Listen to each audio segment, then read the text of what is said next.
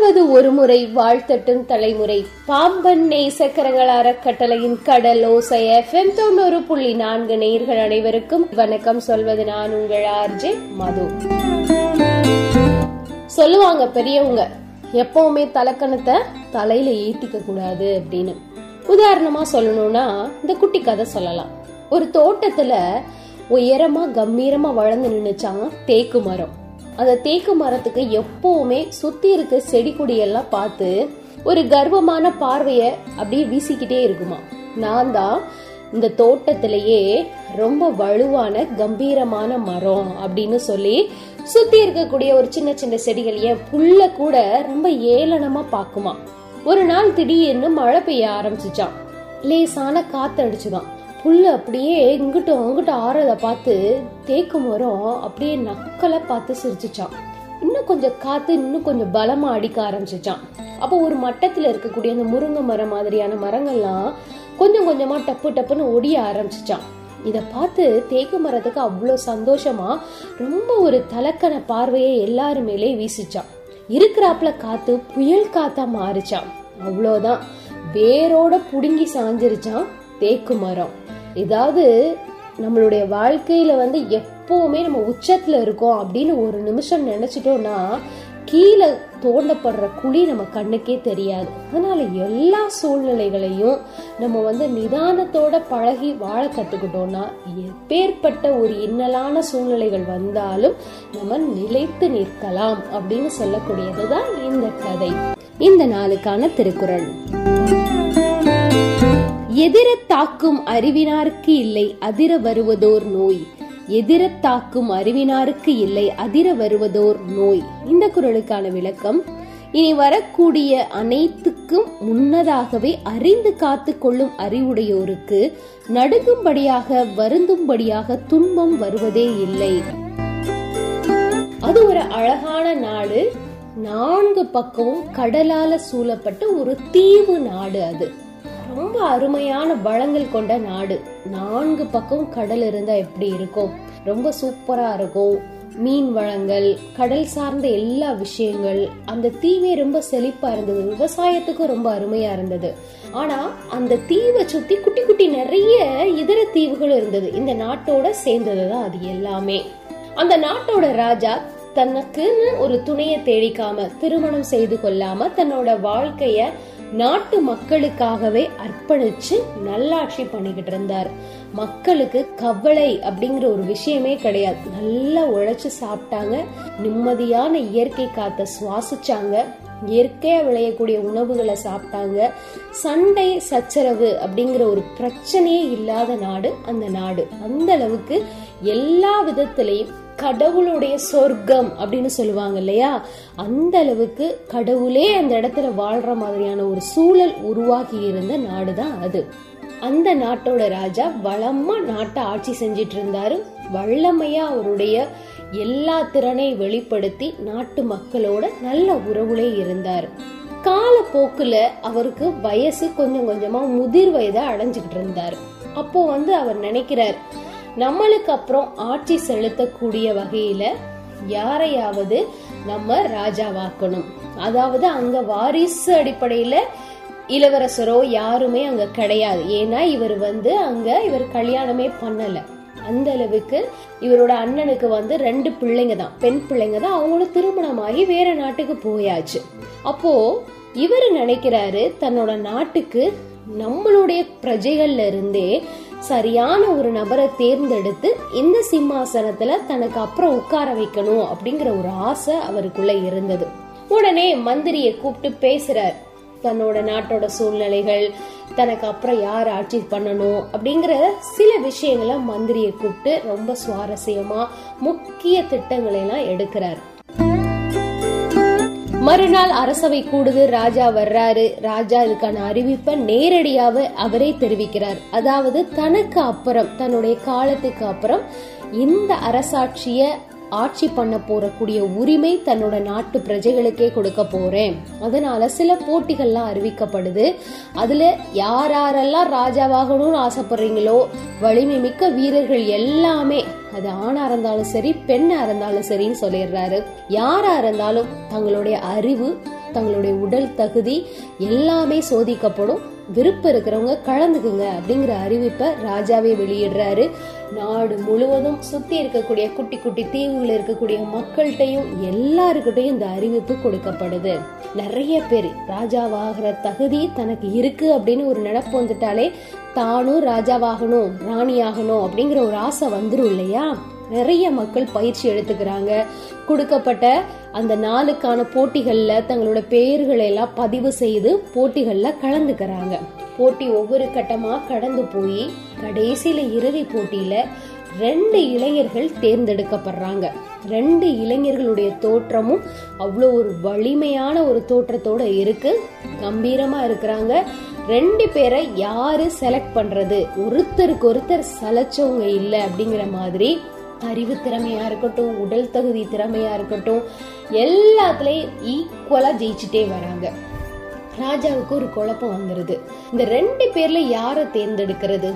ராஜா எப்பவுமே வெற்றி பெற்றவனை விட தோத்து போறாங்க இல்லையா? அடுத்த கட்டத்துக்கு வராங்க இல்லையா? அவங்களுடைய மனநிலை பாதிச்சிடக்கூடாது அப்படிங்கறதுல ரொம்ப கவனமா இருப்பாரு. எப்பவுமே எந்த ஒரு விஷயத்தை எடுத்துக்கிட்டாலும். அப்போ ஒருத்தர் ராஜாவாயிருவான் இன்னொருத்தனை வந்து நம்ம வந்து நிராகரிக்க கூடாது அதாவது நிராகரிச்சாலும் அவன் புரிஞ்சுக்கணும் மனப்பக்குவப்பற்றணும் அப்படிங்கிற ஒரு எண்ணத்துல அவர் இருந்தார். அப்ப மந்திரியை கூப்பிட்டு பேசுறாரு. ஒருத்தரை நிராகரிச்சு ஒருத்தரை கஷ்டப்படுத்தி ஒருத்தரை ராஜா வாக்குறோம்னு வச்சுக்கோங்களேன். அந்த கஷ்டப்படக்கூடிய மனசு அது ரொம்ப வேதனையானது அப்படிங்கிற மாதிரி அவர் பேசிட்டு இருக்காரு. உடனே மந்திரி சொல்றாரு வேணும்னா என்ன பண்ணலாம்? இப்ப ரொம்ப இக்கட்டான சூழ்நிலை. நிறைய போட்டிகள் வச்சாச்சு. எல்லாத்துலயும் ரெண்டு பேரும் ஜெயிச்சிட்டாங்க. திரும்பவும் ஒரு மல்யுத்த போட்டி மாதிரி மக்கள் சபைக்கு நடுவுல வைப்போம். ஒருத்தரை ஒருத்தர் அடிச்சுக்கட்டும். அதுல யார் ஜெயிக்கிறாங்களோ அவங்கதான் ராஜான்னு அறிவிங்க ராஜான்னு சொல்லிடுறாரு மந்திரி. ராஜா இதை ஏத்துக்கவே இல்லை. இது வந்து சரியான ஒரு முறையா இருக்காது அப்படிங்கறத அவர் சொல்றாரு. அன்னைக்கு ராத்திரி பூரா அவர் பயங்கரமா யோசிக்கிறாரு. என்ன போட்டி வைக்கலாம் அப்படின்னு சொல்லிட்டு. உடனே மறுநாள் காலையில ராஜா ரொம்ப தெளிவா வர்றாரு. ரெண்டு இளைஞர்களையும் கூப்பிடுறாங்க. அடுத்து என்ன போட்டி அப்படிங்கறத ராஜாவே அறிவிக்கிறார். அதாவது அவர் நாட்டை சுத்தி குட்டி குட்டி தீவுகள்லாம் இருக்கு இல்லையா? அதுல சில தீவுகள்ல எல்லாம் மனித நடமாட்டம் எல்லாம் கிடையாது. அது சும்மா அந்த தீவுகளா இருக்கும். அப்போ ரெண்டு தீவுல ரெண்டு பேரையும் ஒவ்வொரு தீவுக்கு அனுப்புறேன். உங்களுக்கு வேணுங்கிற சாப்பாடு ஒரு மாதத்துக்கு தேவையான சாப்பாடு பொருள்களையும் உங்களோட சேர்த்து அனுப்புறேன். நீங்க அங்க போங்க. அங்க உங்களுடைய சாப்பாடு தீந்து போன பிறகு உங்களால அங்க வாழ முடியாது அப்படின்னு ஒரு எண்ணம் வரும் இல்லையா? அன்னைக்கு வந்து அங்க இருக்கக்கூடிய சில விறகுகள்லாம் பொறுக்கி நெருப்பு போடுங்க. புகை எந்த தீவுல இருந்து வருதோ அங்க போய் இங்க இருந்து படகு அனுப்பி உங்களை நாங்க கூப்பிட்டுக்கிறோம் அப்படிங்கிற மட்டும் சொல்லிடுறாரு. இதுல என்ன ஒரு சிறப்பான விஷயம் என்னன்னா உங்களுக்கு தேவைப்படக்கூடிய ஏதாவது ஒரு பொருளை நீங்க எடுத்துட்டு போகலாம். அதுக்கு மட்டும் உங்க ரெண்டு பேருக்கும் அனுமதின்னு சொல்லிடுறாரு. மறுநாள் ரெண்டு இளைஞர்களும் ஆளுக்கு ஒரு தீவுக்கு போறதுக்கு தயாராயிட்டாங்க. படகுலாம் ரெடியா இருக்கு. ராஜாவும் துறைமுகத்துக்கு வந்துட்டாரு. மக்கள் கூட்டம்லாம் நிறைய இருக்கு. ரெண்டு படகுலையும் ரெண்டு இளைஞர்களுக்கான ஒரு மாதத்துக்கு தேவையான உணவுகளையும் ஃபுல்லா ஏத்தியாச்சு. இப்போ ரெண்டு பேரும் எதை எடுத்துட்டு போனாங்க அப்படிங்கறதுல யாரும் கேட்கல ஆனா ராஜா சொல்லியிருந்தாரு உங்களுக்கு வேணுங்கிற ஒரு பொருளை நீங்க தாராளமா எடுத்துட்டு போகலாம் அப்படிங்கறத மட்டும் சொல்லியிருந்தாரு. ரெண்டு படகும் மக்களோட ஆசையோட அதது தீவை நோக்கி புறப்பட்டுச்சு. புறப்பட்டு போன படகு அங்க கொண்டு போய் ரெண்டு பேரை இறக்கி விட்டுட்டு திரும்பவும் கரை திரும்பிருச்சு. மக்கள் எல்லாம் யோசிச்சுக்கிறாங்க படகுல ஏத்தின பொருள் எல்லாம் பாக்குறாங்க. ரெண்டு பேரும் வாட்ட சாட்டமான இளைஞர்கள் உடல் வலிமைய இன்னும் மெருகேத்தணும். அதனால கொண்டு போன பொருள்லாம் அவங்க ரெண்டு பேருக்கு குறைஞ்சது பதினஞ்சுல இருந்து இருபது நாளுக்குள்ளதான் பத்தும் அதுக்கப்புறம் அவங்க கரை வந்துதான் ஆகணும். திரும்பவும் நம்ம நாட்டுக்கு திரும்பணும் அப்படிங்கிற மாதிரிதான் பேசிக்கிறாங்க. ஒரு மாத காலங்கள் ஆகுது. ஆனா எந்த ஒரு புகையும் மேல தெரியவே இல்லை. ராஜா வந்து ரெண்டு பழகை எப்பவுமே தயார் நிலையில துறைமுகத்துல போட்டிருந்தாரு. எப்ப அங்க புகை தெரியுதோ உடனே நீங்க கிளம்பி போய் அந்த இளைஞர்களை கூட்டிட்டு வந்துடணும் அப்படிங்கிற உத்தரவையும் பிறப்பிச்சிருந்தாரு. ராஜாவும் அதை குறிச்சு யோசிட்டு இருக்கிறாரு. ஒரு மாத காலம் ஆகுது ஒன்றரை மாசம் ஆகுது ரெண்டு மாசமே முடிஞ்சிருச்சு. ரெண்டு தீவுல இருந்து எந்த ஒரு புகையும் கிளம்புன பாடு இல்ல. ராஜாவுக்கு கொஞ்சம் கவலை ஆயிருச்சு. ஆள் நடமாட்டம் இல்லாத தீவு கொண்டு போய் விட்டுட்டோமே ரெண்டு பேருக்கு உயிருக்கு ஏதாவது ஆயிருக்குமோ அப்படிங்கிற ஒரு கவலை வந்துருச்சு. இதை நினைச்சிட்டே இருக்கையிலேயே ஒரு தீவுல இருந்து புகையெல்லாம் கிளம்புது. உடனே ஊரே நாடே பரபரப்பாயிருச்சு.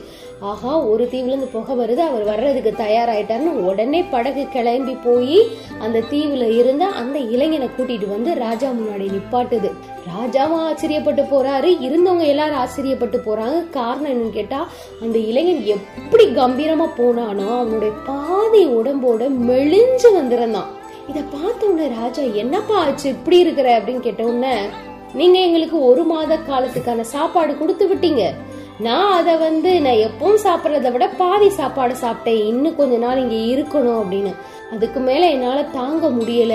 அதான் நான் இவ்வளோ மெலிஞ்சு வந்திருக்கிறேன். எனக்கு முன்னாடியே அந்த தீவுக்கு போனவர் வந்திருப்பாரே அப்படின்னு ஒரு கேள்வியை கேட்குறாரு. உடனே ராஜா சொல்றாரு இல்ல அவர் இன்னும் வரவே இல்லை அப்படின்னு. இவருக்கு பயங்கர ஆச்சரியம். ரெண்டு மாசம் நானே தாக்கு பிடிச்சிருக்கேன். அவன் அங்க செத்து தான் போயிருப்பான்.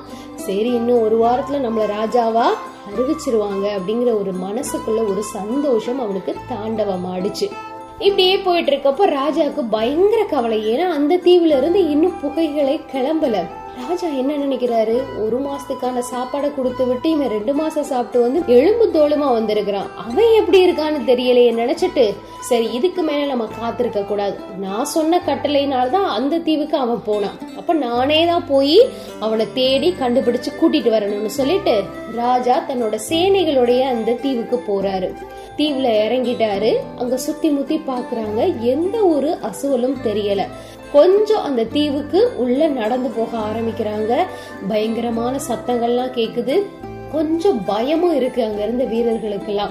ஆள் நடமாட்டம் இல்லாத ஒரு இடத்துக்குள்ள வந்திருக்கிறோம். எந்த ஒரு கொடூரமான விலங்குகள் வரப்போதும் தெரியலையே அப்படிங்கிற ஒரு கேள்வியும் வருது. ஒரு குறிப்பிட்ட தூரம் போன பிறகு அங்க வந்து ஒரு நதி ஓடுற மாதிரி சில சில சிலன்னு சத்தம் கேக்குது. அதோட அங்க போயிடலாமே அப்படின்னு சொல்லிட்டு உள்ள போய் பார்த்தா ஆச்சரியம் அது பக்கத்துல ஒரு குடிசை ஒண்ணு இருக்கு. என்னடா அது அப்படின்னு நினைச்சிட்டு ராஜா அந்த குடிசையை நோக்கி போறாரு. அந்த குடிசைக்குள்ள ஒரு இளைஞன் வெளியே வரான் ஓடி வந்து ராஜாவோட காலில் விழுந்து ஆசிரியரையும் பெற்றுக்கிறான். உடனே ராஜாவுக்கு பயங்கர ஆச்சரியம். எப்படி தன்னோட நாட்டுல இருந்து புறப்பட்டானோ அதே வலிமையோட அந்த இளைஞன் இருந்தான். அவனை பார்த்து கட்டி தழுவி நீ எப்படி இருக்கிற? அப்படின்னு ஒரு கேள்வியை கேக்குறாரு. அவனே இளைஞன் சொல்றான் நான் ரொம்ப சந்தோஷமா இருக்கேன் மன அமைதியாகவும் இருக்கிறேன் அப்படின்னு. நான் கொடுத்து விட்ட சாப்பாடு என்னமோ ஒரு மாசத்துக்கு தான். கிட்டத்தட்ட மூணு மாசம் நெருங்க போகுது. நீ எப்படி உன்னோட உடல் வலிமையை காத்துக்கிட்ட அப்படின்னு கேட்கவும் தன்னோட குடிசைக்கு பின்னாடி கூட்டிட்டு போறான். அழகான நதி ஓடுது அந்த பக்கம்.